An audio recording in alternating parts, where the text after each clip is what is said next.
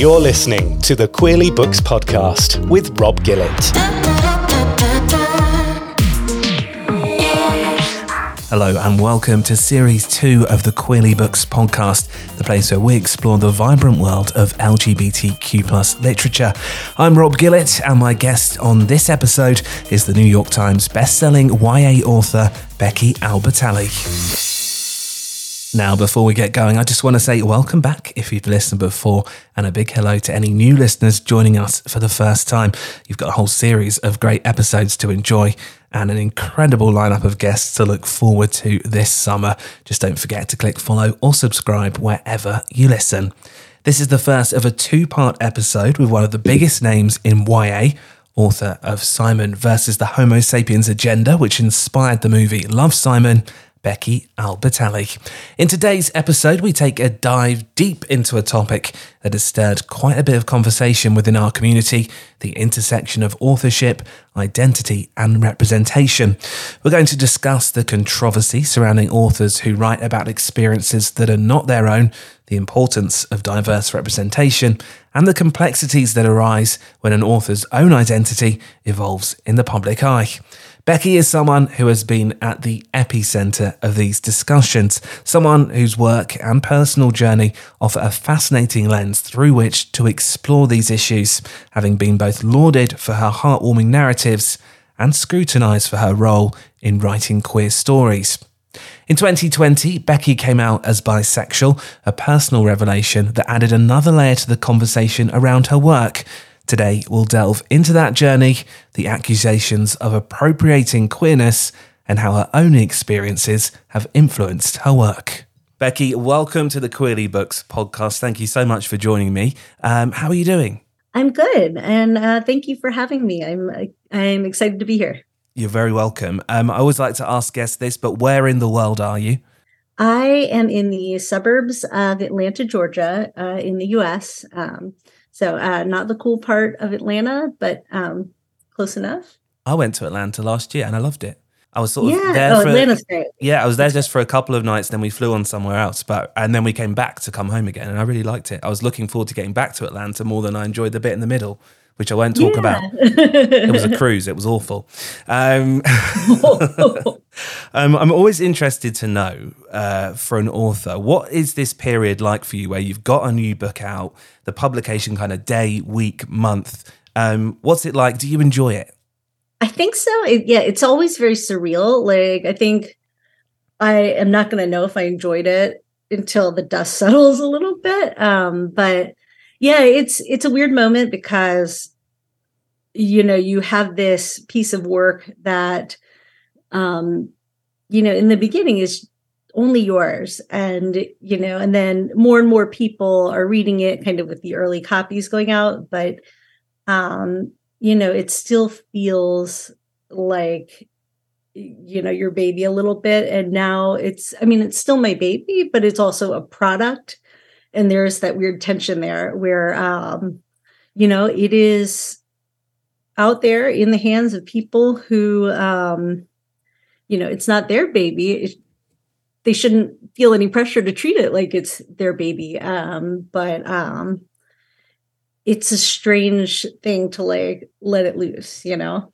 I think often when I ask authors that, there's also that kind of delay between you finishing that final draft of the book and now. Mm-hmm. And it's kind of like revisiting something. You have to put pause on everything, and then suddenly it's all go again. Yeah, Typically, yes. With this one, I've had kind of a unique experience with this one where like I just did not let it go. Like um I've been trying I mean, I have been working on a different book um that is under contract.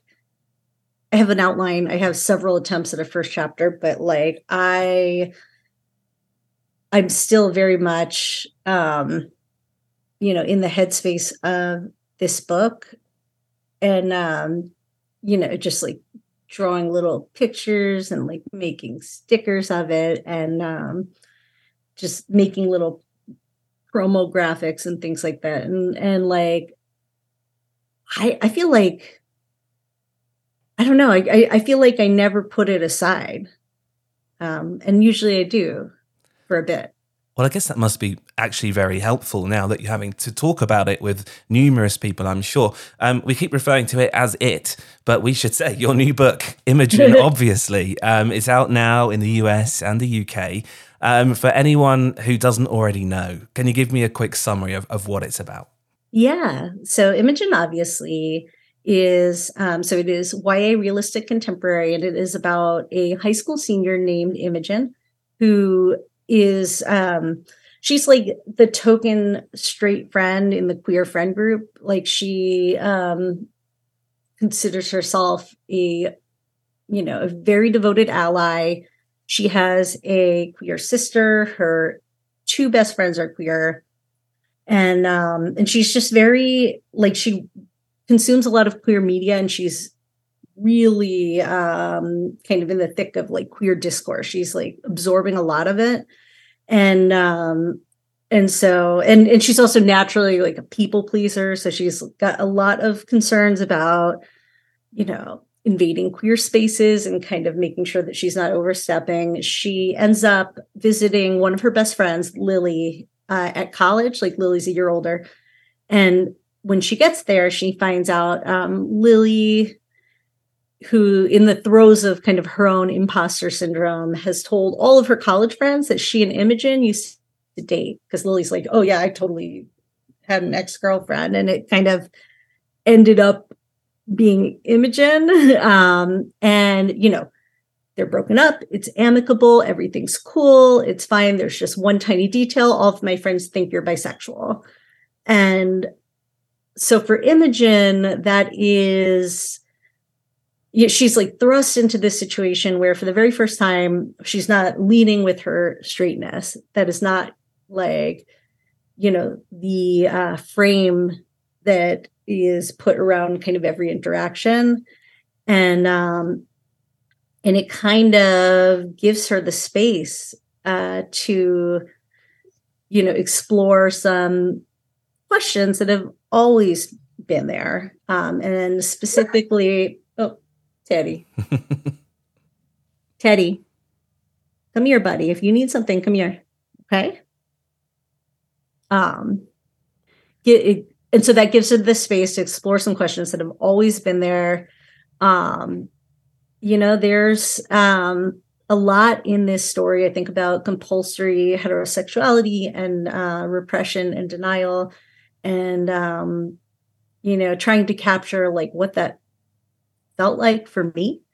Um, and also kind of the ways in which you know the discourse and some of the conversations that um you know just the the way the way that we sometimes will talk about things as a broad community can get a little bit complicated um when we try to like apply that to our own experiences, which may or may not track with that.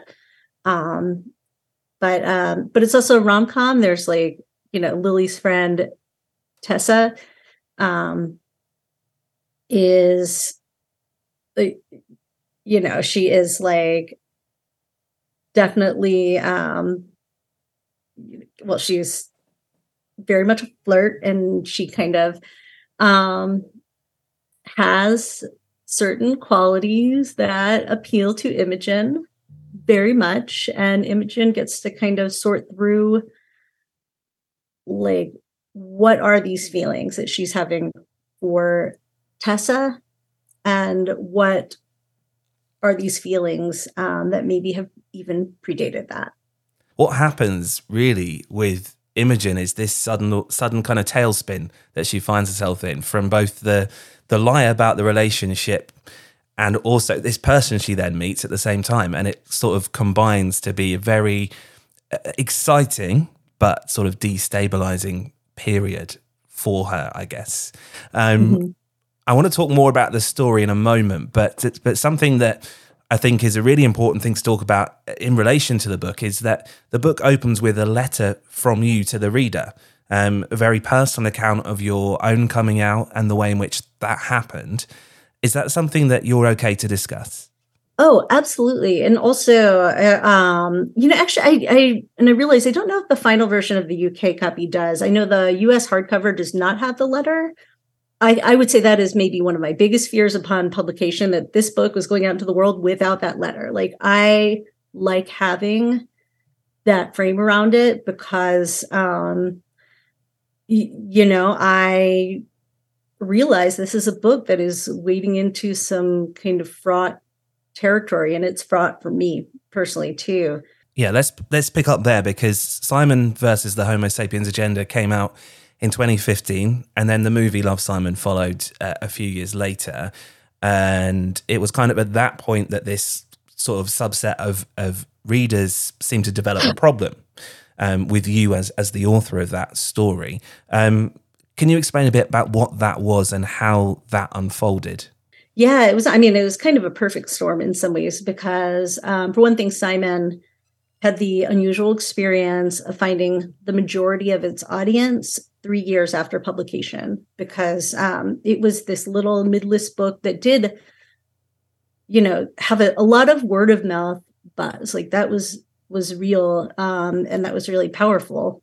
It carried the book like way farther than any of us ever expected, but um, a movie reaches an audience that like it's just you can't compare that to you know your basic little midlist YA contemporary debut that Simon was a couple years earlier. So there's that. There's the numbers, but there's also it kind of all happened at a time when um, these conversations were kind of happening in the book community and becoming um, you know just more and more mainstream like more and more people were talking about um, you know inclusivity and diversity in storytelling um, but also interrogating who was writing these stories who has a right to tell certain stories and um and you know and there wasn't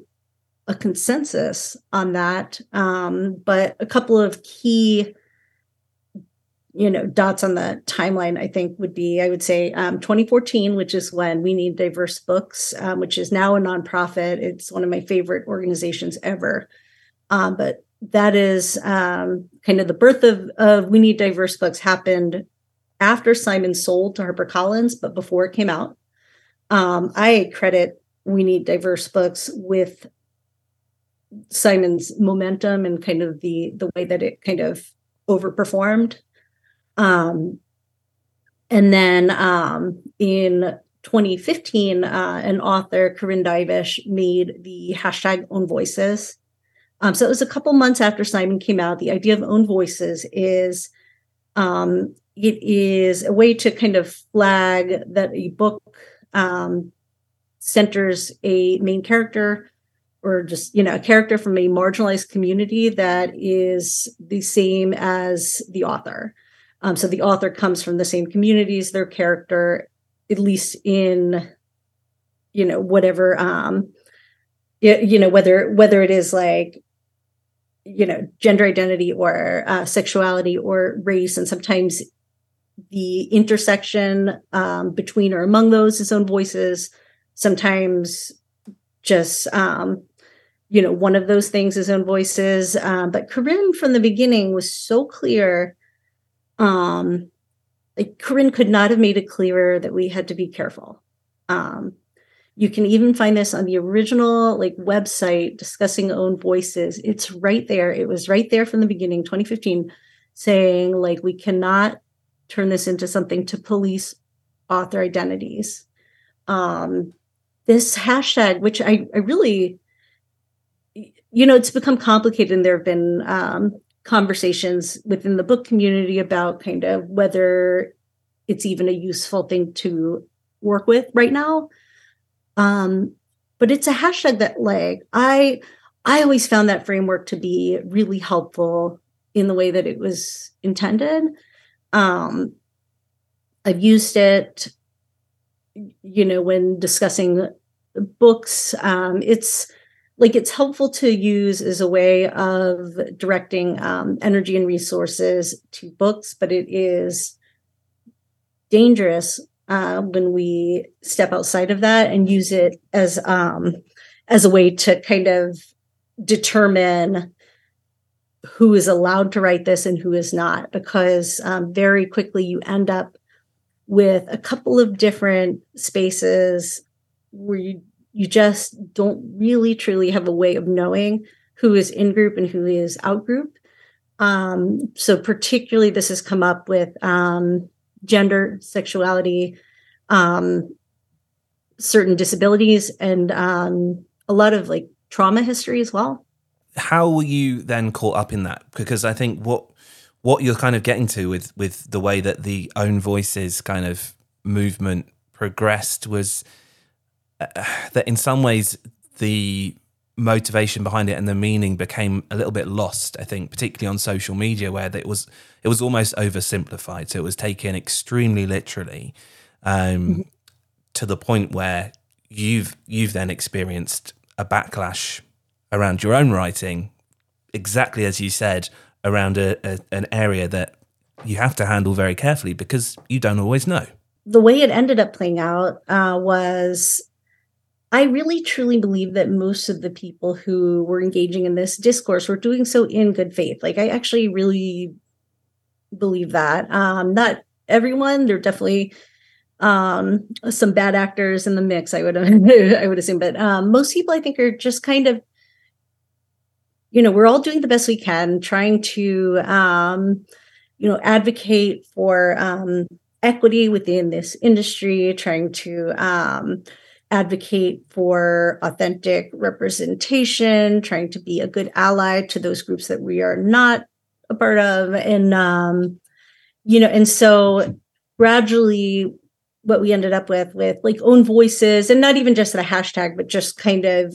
the general conversation and the tone of it was like, um, you know, it kind of went from, you know, we want more inclusive stories from everybody and then it kind of transitioned to um you know the um you, know there is a particular value in having stories from people who have that lived experience or who um have you know a you know personal stake in that community um and then that shifted again to um, you're not a member of this community. Why did you write this? Um, and i like where it gets really hard to explain is like i i was very much a true believer in this. Like i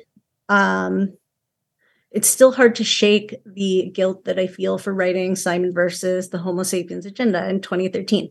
You know, it was 10 years ago. And um and every day I'm still kind of like, should I have written that? You know, like um because again and again, um, I was told and I really internalized and, and felt this that um I was taking something um, from like you know that that was a story that I had stolen from people who had lived it and I had no connection to it. Um, people had different um, theories about like my motivations. Um, some people, I mean, obviously, a, a lot of people, I would say most people who were who had heard of it at all and and who were engaging with it um either loved it or liked it or were neutral about it. Like this wasn't the majority of people who were engaging with it.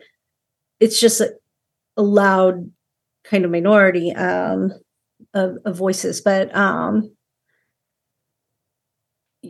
you know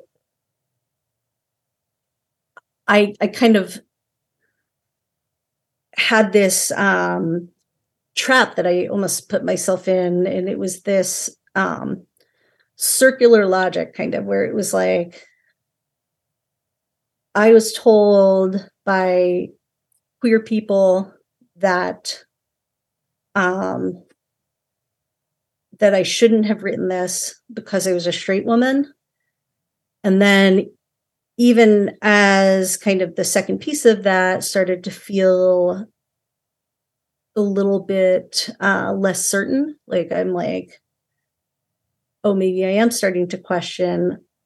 I shut it down uh, because I felt an obligation to defer to queer people on queer topics, right? Um, so if they felt like I was obviously a straight woman from the text, or if they felt like I shouldn't have written this because I'm a straight woman, then I shouldn't have written this because I'm a straight woman because I am not going to shout over queer people. Um, and it felt like I didn't have the right to question things. Um, and I, I definitely put a lot of that on myself. Like this is, you know, very much filtered through my own neurosis. Nobody, um, you know, no one person forced my hand or like, you know, but I think that's that into the brain. That's true for everyone. Like we can all only filter everything in the very unique and personal way that we do. Um, mm-hmm. And it's completely understandable that you are in this situation where, at the time when you wrote the book, you had not considered any of these things that then are suddenly being leveled at you, and you feel an extreme kind of weight and pressure at a point where it's too late to actually change anything. You know, the book exists, it's set, it's kind of set in stone, and then suddenly you've got all of these thoughts given to you, directed at you that you have to try and reconcile with not really much room to to make a change. And I can see that being extremely difficult. And then the other side of that, of course, is your own sexuality and dealing with that and and which is, you know, a tremendously difficult thing for anyone, let alone being in the middle of the situation you found yourself in where you are being criticized for something that you're not even sure you are at this point. You've got to mm-hmm. try and do the right thing because you're trying to, I guess, firefight in some ways. Especially, I guess, at the point where the movie was around, it was it was a balancing act of of maintaining that kind of positive you know the bit of the audience that was very positive about the book and the film you had to sustain that as well um, mm-hmm. so even just saying all of that i feel stressed out i feel like that's a lot of pressure um, what was it like for you during that period and and did it did it almost i guess spoil that that period for you of, of professional success when you're having to actually shoulder a lot of this personal stuff that's come out as a consequence of it I've been thinking a lot about that, like with Imogen coming out, and um, and Imogen has been really well reviewed and hit the New York Times list, and and a lot of things that um, just I did not dare to hope for with this book, you know, have have happened for it. And um and I I'm finding that I felt very moved by a lot of people's um reactions to it, but it, I've been having trouble feeling joy. Um, and it occurred to me that no, I don't think I felt any professional joy since 2018, you know. Um, the last time I remember feeling any kind of professional joy in any professional context is probably like 2017, having, you know, just a dreamy time on the movie set. And I loved, I loved that. And um, I mean, there have been some really cool moments. Um, they've always felt a little surreal. Everything um, has kind of always come with this feeling like the other shoe's about to drop um, because with Simon, with Love Simon, and with Leah, the other shoe dropped. Like you know, it, it was really bad in 2018. I, I left Twitter very abruptly because I it was leave Twitter or or leave the industry. Um, I couldn't I couldn't do it. Um, you know, that was kind of when the harassment got very uh, overt and targeted and kind of reached an initial fever pitch. Um, and there were a bunch of different flare ups. It kind of ebbed and flowed over time. Um, what I found myself trying to do, you know, and this is sort of right when some of these questions were kind of starting to pop up to the point where there are people who I came out to thought that I had come out to them in 2018. I didn't realize that, but like I must have been talking about it sort of, but um you know, I um I shut it down. Like I I I didn't want to think about it. I certainly wasn't going to engage with it. I um I deliberately wrote outside of that space for quite a while. Like I, I released a couple of books that didn't have any um overt queer representation with the main love story. Um and I was just trying to kind of step outside of of that space for a minute, you know. Um, but you know, I think where I kind of realized that like I was never going to be able to get away from it uh, was um, Love Victor, which is my favorite show. I love, you know, I I, I love it. I love Love Simon. I love Love Victor. Um, but Love Victor came out in 2020, in June of 2020. And it was like everything started up again all the discourse, all the like, you know, by the straights, for the straights memes or whatever that, um, you know, that just kept coming and, and, um, you know, you can kind of always tell when there's like a viral tweet because it starts leaking over to Instagram and stuff and like, but, um, and as soon as I, I realized that that was just going to be my reality, I started drafting that essay. Um, and I don't think I knew when I started writing it for sure what the conclusion of the essay would be. Um, but I think I was sure enough to start writing it. Um, and, you know, I wrote it and then I had to come out to my family uh, I was 37, you know, um, and, um, and, my, and my family, they were wonderful, you know, and uh, my inner circle of friends, it was just like, I had never wanted to have those conversations. I especially didn't want to have them at age 37, you know, and, um, you know, and so then, um, you know, I was in this place where I had like kind of come out to the inner circle people and I had my essay and I was like, I'm going to post it. I'm to, and then um, and then a really uh, beloved and well respected author, an author like I really admired and respected, like made an Instagram post that was just saying the same things that I'd been hearing for years, um, which it just like gutted me. And it was like, that's it. I'm posting this now. Um, so it was like the end of August 2020. I posted that and I didn't have an expectation that it was going to fix the situation, I knew that like that that ship had sailed. It the only thing that I had left to kind of hold was um you know, I, I guess I was giving myself the ability to talk about it um because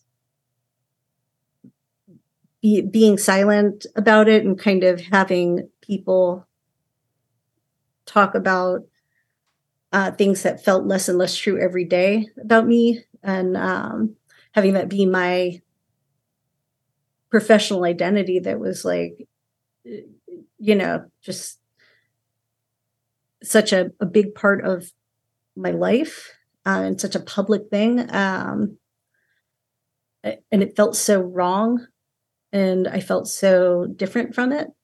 So, um, you know, I I find it unambiguously relieving to be able to talk about it. Um, I have found it really nice to be talking. Like, you know, people have asked me, like, is it so hard to talk about this stuff on tour with Imogen? And I'm like, no, like, this is like the first, you know, like what was really hard and, and stressful was having to field these questions, which were always there, but field these questions before. Um, this this I can I can do. Um, but yeah, and I, I, won't get too much into like what happened after I came out, but there was discourse and a lot of that ends up making its way into the book. Yeah, and um, one of the things that, well, two things. I think one is is just we always talk about everyone's coming out journey being completely unique, and yours is clearly very much in that category. I don't think anyone will have quite been on the the path that you were were on were put on, I guess, by by the the outside world. Usually, it's a very kind of internal thing, even though the you know the the attitudes and reactions of your kind of closest family and friends influence those choices. Having that pressure of of this discourse around your work being the thing that pushes you in that direction must have oh, I, w- been... I mean I, I wish I wish I could say that was true but unfortunately and I guess this is a really big piece of it that I should have mentioned it is less unique than I would want it to be. It, it is a thing that um, happened several times before me you know to in in various ways and on you know a variety of scales um, but it's happened to many authors to the point where whenever I, I i don't know what to say when i see people say and they say it all the time like um oh the vast majority of uh gay ya books about boys you know like that are written by straight women i'm like who? Who's left?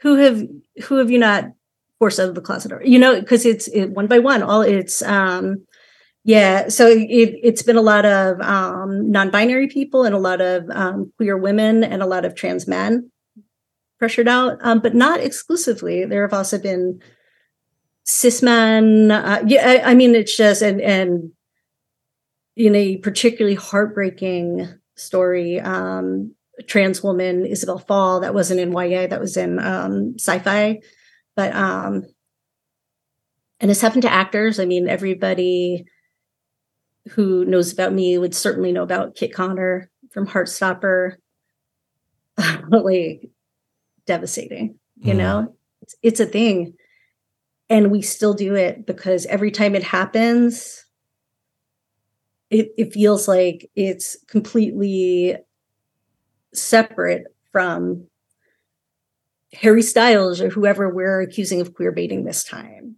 You know, like certain people are seen, I think, as acceptable targets.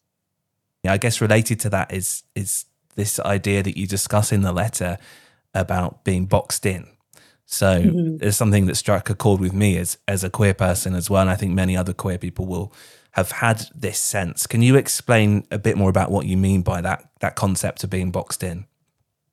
You know what that means to me is just um, this idea of feeling like, um, you know, I had kind of put myself in in my place, and I had built these walls up, and and like I had you know, just created these um, boundaries and, and, limitations, I guess, for that aspect of myself um, very early on without realizing I was doing it. And, um, you know, and, and of course there is uh, pressure from the outside as well, but, um, but a lot of it, you know, was internal where, um, you know, 2015, when people asked me questions about my sexuality, uh, which came up just about every interview, um,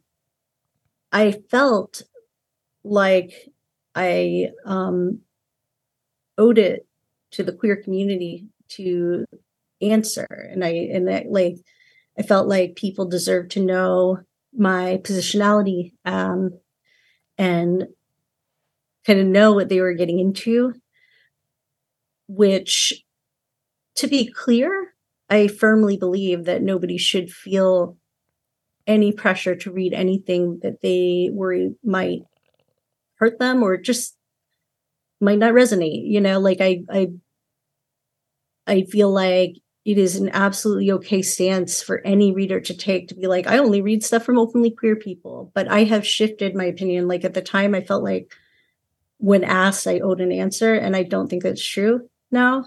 Um, you know, I think, you know, creators, queer or otherwise, can answer that question or not answer it however we want. And then readers can kind of use that information or lack thereof to make their own decisions. Um, no harm, no foul, you know, but um, but because I felt so compelled to answer that, um, there ended up being this massive paper trail online of me just in every outlet, just being like, I'm straight, I'm straight, I'm straight, you know? And um even now, you know, it's it's there like every every day I'm called a straight woman by somebody on the internet, you know, uh, even after everything.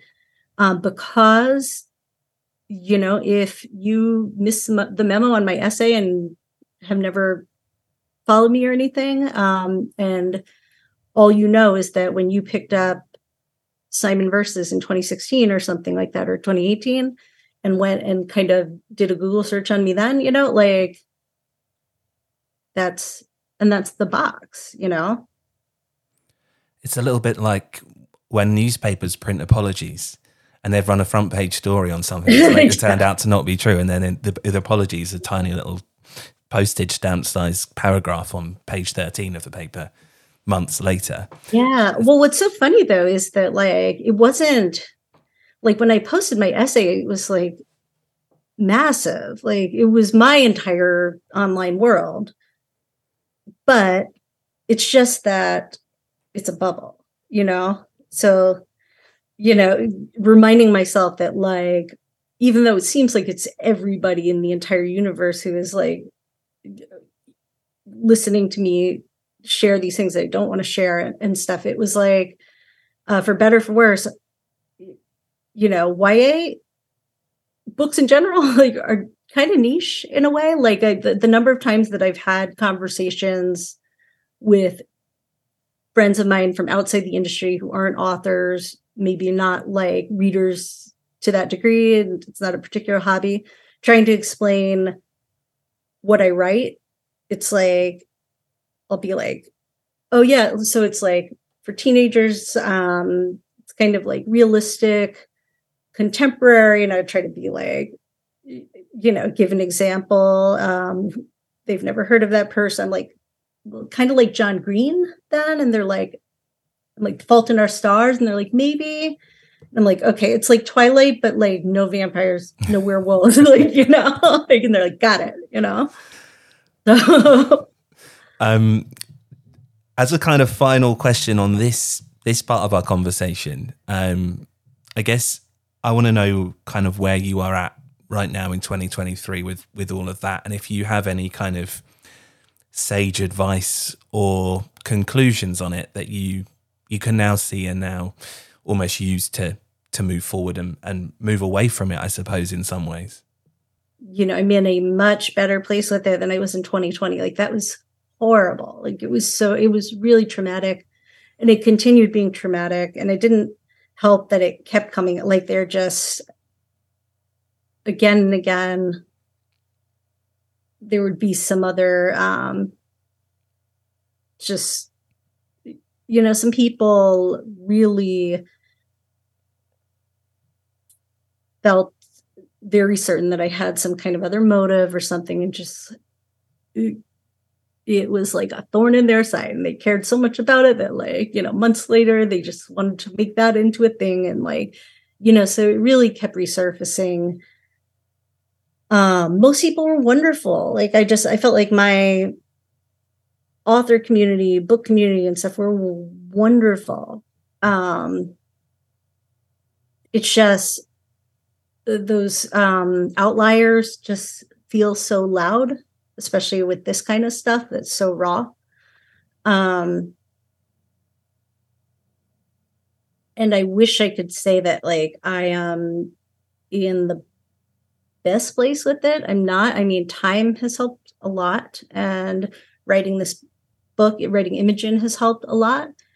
Um, talking to people has helped a lot. It helped a lot going on tour in person because also too an, an important piece of this. This is like in 2020. This is you know like book Twitter kind of if I lost book Twitter, I lost my queer community, right? Like, you know, I you know, we were in lockdown, there weren't vaccines yet. It wasn't, you know, um, so it's very isolated and it has been really wonderful to like actually get to have in-person conversations um, with people um, and i was able to you know as vaccines are introduced and stuff i was able to like see people before that but um yeah you know i think it's up and down because it, it's like i still have um a certain amount of trepidation about kind of entering any kind of queer online space. I um I think I was holding my breath with this book coming out, just hoping that like the real queer people would not expose me as some kind of fraud. Um, you know, which is like such a I mean, that honestly, it's such a common bisexual experience apparently to like just like forever feel like fraud but um i i would say the the biggest change internally for me is just i i have really come down firmly on the side of like you know creators and non-creators like we, we have a right to privacy. We have a right to figure this stuff out on our own timelines. Um, we have a right to change our minds. We have a right to never come out. We have a right to come out if we choose to, whenever and however we choose to. Um, I think it is. I, I don't think it's cool to critique somebody's coming out to, um, you know, to feel like um, you are entitled to um, knowing it or weighing in on whether you think it's real or not or whatever. You know, I think um, I think that's really toxic culture that we have um, created and reinforced in so many online spaces, especially creative spaces. Um, you know, and I have my own specific ideas for like best practices kind of within the book community, at least for kind of how to navigate that nuance of like protecting yourself as a reader versus not um, crossing boundaries with creators. But um, most importantly, I, I guess I would just want to reinforce for any um, authors out there, and this is something that's that really truly is affecting so many people at every single stage of the writing process. You know, writers, also people in publishing who are not writers, people in the book community, people outside the book community as well, you know, but like, oh my gosh, the number of people I've heard from at every stage of the game who are shelving manuscripts because they know they won't be able to deal with that um, that kind of scrutiny or they are you know they've sold a book and they're trying to figure out how to come out because they know they're going to have to.